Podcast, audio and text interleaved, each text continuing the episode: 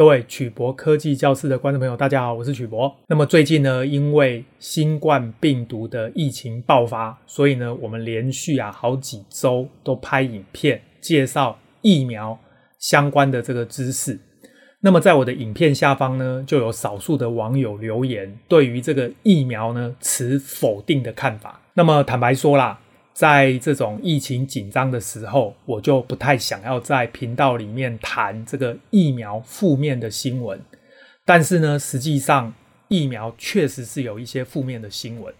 那么到底呢，疫苗的接种会有哪些负面的新闻？还有呢，就是今天发生了一个非常重要的事情。这一次的疫苗呢，总共有三种，就是我们介绍的 mRNA 疫苗、DNA 疫苗跟蛋白质疫苗。这三种疫苗里呢，其实效果最好的、速度反应也最快，也就是最快的时间就做出来的疫苗，其实就是莫德纳的 mRNA 疫苗。照理说这个疫苗呢，有效性测试的结果也是最好的。那么这么好的疫苗，照理说呢，应该大家都打得很开心，对不对？结果呢，今天发生了一件事， mRNA 疫苗的发明人在他的 Twitter 上发表了一篇文章，公开反对 mRNA 疫苗。他甚至说他后悔注射了莫德纳疫苗。这到底是怎么回事？怎么发明 mRNA 的疫苗居然跳出来反对他发明的东西呢？所以我后来想一想，我觉得我们也不能一味的粉饰太平。打疫苗确实有风险，我们呢还是要把实际的状况跟大家说明，这样会比较好。所以呢，我们今天的题目就是 mRNA 疫苗的发明人怒了，我呢后悔打了莫德纳。到底是发生了什么事？所以今天呢，我们先简短的帮大家复习一下什么是核糖核酸 RNA 跟去氧核糖核酸 DNA。 第二个，什么是氨基酸跟蛋白质。第三个，什么是生物科技的中心教条。因为我们之前每一集都讲这个，所以呢我们这一次呢只非常简短的重复一下，复习就好。第四个呢是重点， RNA、DNA、蛋白质三种疫苗它的差别在哪里。第五个，为什么预防接种受害救济办法实务上理赔有困难。那么最后一个，我们来谈谈我们该如何两害相权取其轻。那么首先呢，我们来介绍什么是核糖核酸 RNA。 各位记得，核糖核酸 RNA 是一种聚合物，大分子。那么它是由单体，也就是小分子 AUGC 一个一个分子聚合起来的聚合物，叫做 RNA。 什么叫做去氧核糖核酸呢？ DNA 它就是由大写的 ATGC 这种小分子聚合起来的一个聚合物，大分子叫做 DNA。 氨基酸呢，它是一颗一颗的小分子单体，譬如说甲硫氨酸、脯氨酸、缬氨酸等等。蛋白质呢，就是氨基酸这个小分子聚合起来的聚合物所以呢它就是一个大分子。这一次比较特别的事情就是 mRNA 疫苗。 mRNA 疫苗呢，它是把 mRNA 打到你的身体里面，利用你的身体里面的这个转译反应来产生蛋白质，而这个蛋白质刚好就是棘状蛋白质，接下来就可以引发你的免疫反应。这样的疫苗呢，它的特色就是非常容易制造，你只要发现病毒，把它拿来分析过之后，短短几个月的时间呢，就可以做出疫苗，然后把这个 mRNA 打到你的身体里面，就会产生蛋白质。它的优点是制作的速度非常快，但是它的缺点就是它用到你身体里面的中心教条反应。换句话说呢，你是把一种病毒的一小段 mRNA 的这个顺序的序列呢，打到你的身体里面，然后不停的在你的身体里面产生一大堆病毒的棘状蛋白质。 mRNA 疫苗呢，主要就是各位听过的，像莫德纳、像辉瑞这个就是 mRNA 疫苗。那么目前看起来 mRNA 疫苗确实是效果最好，而且呢副作用最少。但是呢，我要提醒大家，所谓的副作用最少指的是你刚打下去的副作用最少，但是呢科学家并不知道你10年以后、20年以后会发生什么事。这个就是 mRNA 的发明人他觉得有风险的地方。我们待会呢再来导读这个文章。第三种疫苗呢称为 DNA 疫苗。 DNA 疫苗呢就是 AZ 疫苗跟这个 Johnson and Johnson 的疫苗，就是属于这一类。 DNA 疫苗呢一样，你是打了一小段 DNA 到身体里面，然后呢用这个 DNA 产生 mRNA， 再用 mRNA 产生病毒的棘状蛋白质。换句话说呢，它的结果也是利用到你身体里面的中心教条反应。那这个一样，人类呢也是第一次大量使用这样的疫苗。那么这样的疫苗到底引起你身体里面的中心教条反应之后，10年、20年以后会发生什么事？坦白说，人类也是不知道，因为毕竟是第一次，而且呢这一次呢又是赶鸭子上架，就急急忙忙的做这种全球而且是大规模的施打，这个确实呢有它的风险存在。所以呢有了这样的解说，我们就来看呢最近这几天发生了什么事。首先呢是 mRNA 疫苗的发明人，他呢发怒了，他说啊，我后悔打了莫德纳。各位注意哦，他发明了这个 mRNA 疫苗，就是莫德纳疫苗，结果呢他也去打了这个疫苗，但是打了之后他居然说他后悔了。为什么他这么说？美国啊正在大规模施打新冠疫苗，而且他们主要打的就是莫德纳，就是 mRNA 疫苗。他让这个 mRNA 疫苗的发明者马龙博士生气了，他质疑官方的 FDA 机构腐败，强推这种疫苗，却没有考量到这个 mRNA 疫苗可能的副作用。到底是什么副作用呢？这个 mRNA 疫苗的发明人之一就是个马龙博士啊，他14号在推特发文，他说啊，万一啊未来有一天证明这个伊维菌素呢可以安全的控制疫情，当然各位啦，现在并没有这样的证据啦齁。重点是呢，未来有一天证明 mRNA 疫苗有重大安全问题，这有没有可能？这真的有可能，因为我刚刚已经说过了，人类并没有曾经大量施打过 mRNA 跟 DNA 疫苗的经验。换句话说呢，10年、20年以后会发生什么事，没有人知道。未来突然有一天，可能是10年以后，科学上证明说呢 mRNA 疫苗打了会有非常多严重的后遗症。各位想想看，社会大众是不是还会对美国的公共卫生安全单位保持信心？很多老百姓可能就会怀疑了，当初你这个美国的卫生单位跟我说 mRNA 疫苗很好可以打，怎么我打了之后呢10年之后发生了这样的问题，那你要怎么给我赔，要怎么负责？我想呢，马龙博士他的介意就介意在这里。那么日前啊，马龙博士呢在他的 podcast 的谈话有提到，他后悔打了疫苗。他跟他妻子呢都非常信任，并且注射了 Moderna 的 mRNA 疫苗，但他现在后悔了。主要是因为他本身是医学界的泰斗，所以呢他本身对 mRNA 疫苗的专业度是不容怀疑的。但是呢他开始对这个精英阶层，他指的当然是美国的卫生单位，似是而非的大重置计划开始感到愤怒跟不安。他说呢，你会对即将去施打这个疫苗有更多的了解，绝对不是因为 WHO 跟这个 FB 的事实查核中心告诉你的那样。所以呢简单的说啊，就是他虽然发明了 mRNA 疫苗，但是他个人认为呢，在没有做好完全的研究跟确认之前就进行这种大规模全球范围的施打，确实是有风险。这个风险呢不是今天1天2天看你的反应而已，你要去看10年、20年之后的反应。那么第二个新闻啊，就是最近台湾，各位知道最近呢台湾呢已经拿到非常多的 AZ AstraZeneca 的疫苗，就是 DNA 疫苗。那么 DNA 疫苗呢进到台湾，那因为台湾最近疫情很严重，所以政府呢就鼓励大家去施打，特别是长者，因为呢新冠病毒对于年长的人呢致死率非常高。结果没想到啊，这些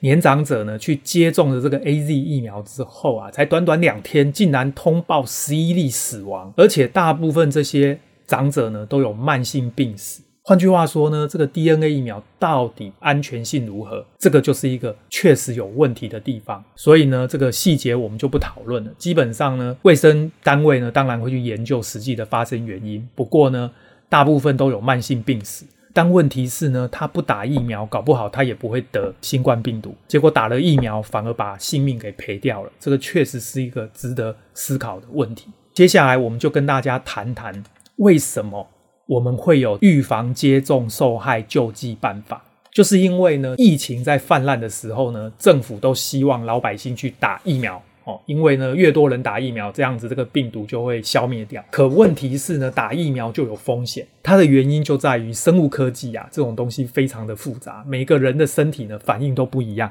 所以呢可能大部分人打都没事，可是偏偏某一个人打就出事啊。你要问我为什么，科学家也说不出个所以然。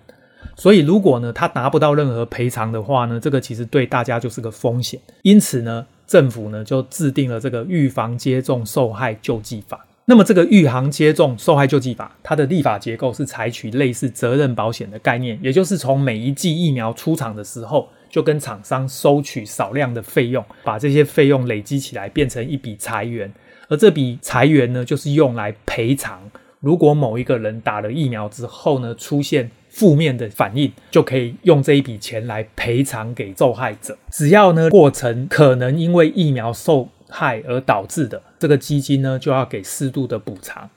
特别是施打疫苗而出现的障碍，轻的呢可能就是没有办法恢复，重的呢甚至会导致死亡，所以呢这一类的状况呢都必须要给予适度的赔偿。这个就是这个法它制定的目的。坦白说，制定呢是正面的，是应该要这样的。可问题就在呢，你要去申请这个理赔，其实难度不低。为什么呢？它的主要原因就是因为预防接种受害救济法，那么在台湾呢曾经有过，之前在2017年7月最高行政法院做成的判决，他说啊，预防接种跟受害之间的因果关系应该由举证责任导致适用的问题，而不是由弱势者负担起举证责任。什么意思呢？就是今天啊我去打疫苗，结果出事了，那么你要证明你出的事跟这个疫苗有关系，这个举证要由谁来举证？各位知道法律业呢都有一个非常好的名言，就是举证之所在，败诉之所在。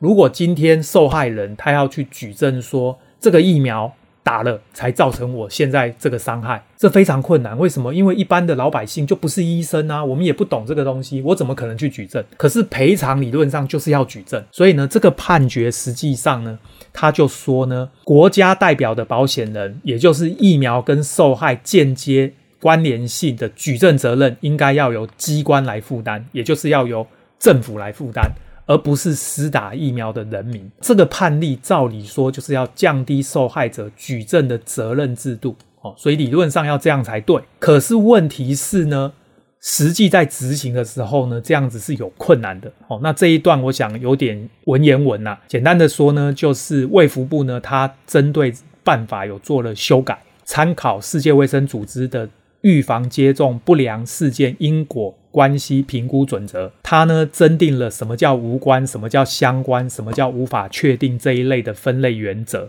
并且呢让这个法条所称的这个医学实证综合研判有明确的定义。可是各位注意哦，你打了疫苗到你出现症状，这中间到底要相隔多久，这个并没有明确的定义，这个就称为合理期间。因为合理期间没有明确的定义，所以实务上你要怎么判断你现在这个不良反应是疫苗造成的呢？所以实务上呢是根据医学实证的研究、生物学理跟专家意见经验等等，归纳认定各种疫苗接种跟相关的不良反应之间可能的时间间隔。这个过程中呢，会明确的提高申请补助的门槛，这就会使得补助核准变得更困难。所以简单的说啦，就是现行的这个补助办法，实际上呢，并没有想象的那么容易申请。我想呢，这个是政府部门需要去研究改善。那么最后啊，我做一个简单的结论。总而言之呢，疫苗有三种， DNA 疫苗、 RNA 疫苗跟蛋白质疫苗。这三种疫苗呢，只有蛋白质疫苗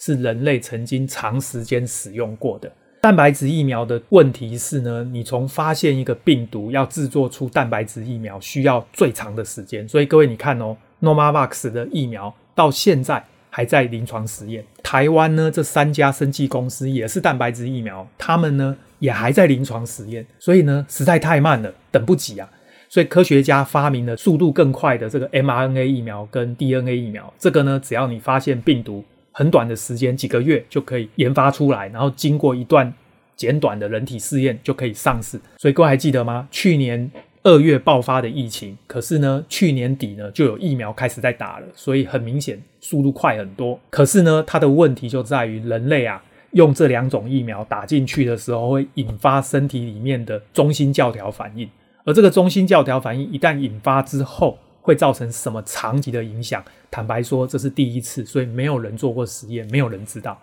这就是为什么 mRNA 的发明人很生气，他觉得呢，这些卫生单位啊，竟然都没有做好这样的研究，就匆忙的把这个疫苗推上市，还鼓励大家去施打。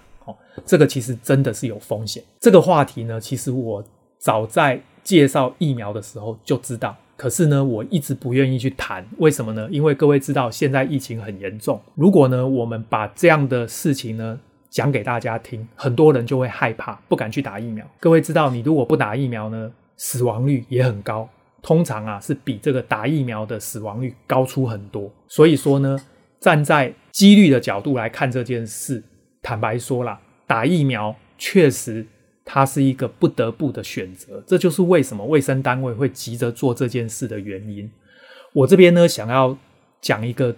中立的立场。总而言之，就是卫生单位呢，他们其实希望尽快的把这个疫情能够控制住，因为如果不控制住的话，坦白说，这个死亡率这么高的疾病真的是太可怕了。可是呢，你要控制住疫情，就必须大家要去打疫苗。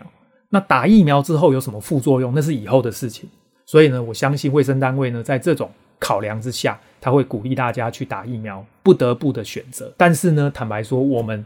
是去真正打疫苗的人，我们在打之前呢，自己心里要有一个底，就是说确实打疫苗存在着风险。之前我之所以不愿意谈这个话题，主要的原因还是觉得呢，我如果让大家去流传这样的讯息，是不是会造成大家的恐慌，不去打疫苗？这个可能会造成呢，我们的影片跟政府的政策呢是相违背的，主要是因为这个 Moderna 的发明人，就是 mRNA 疫苗的发明人都跳出来骂了。后来我想一想我也没有什么理由去逃避。总而言之呢，工程的问题永远就是鱼与熊掌你不打疫苗呢，就有得病的风险。那么如果不小心得了新冠病毒呢，这个死亡率更高，所以呢，它这是更大的风险。打了疫苗呢，确实也有一些潜在的风险，但是呢，这个可能是10年、20年之后才会发生的事情，而且很可能不会发生，或许有可能就没有什么副作用，也有可能。所以这个是几率的问题。那么我们打之前呢，当然要有一个心理准备，知道我们打的是什么。更重要的是呢，因为每个人的身体状况不同，而且年纪也不同，所以我建议大家呢，在施打疫苗之前呢，最好能够跟医生做一些充分的讨论，根据你个人身体的状况，最后呢，来判断要施打哪一种疫苗，这样子呢，对于你的健康才是最有帮助的。我觉得用这样的方式去思考，会比较中立，比较客观。好，我们今天的节目就到这边。各位有任何关于疫苗相关的问题，欢迎大家发表在影片的下方，我们再来讨论。谢谢大家，晚安，拜拜。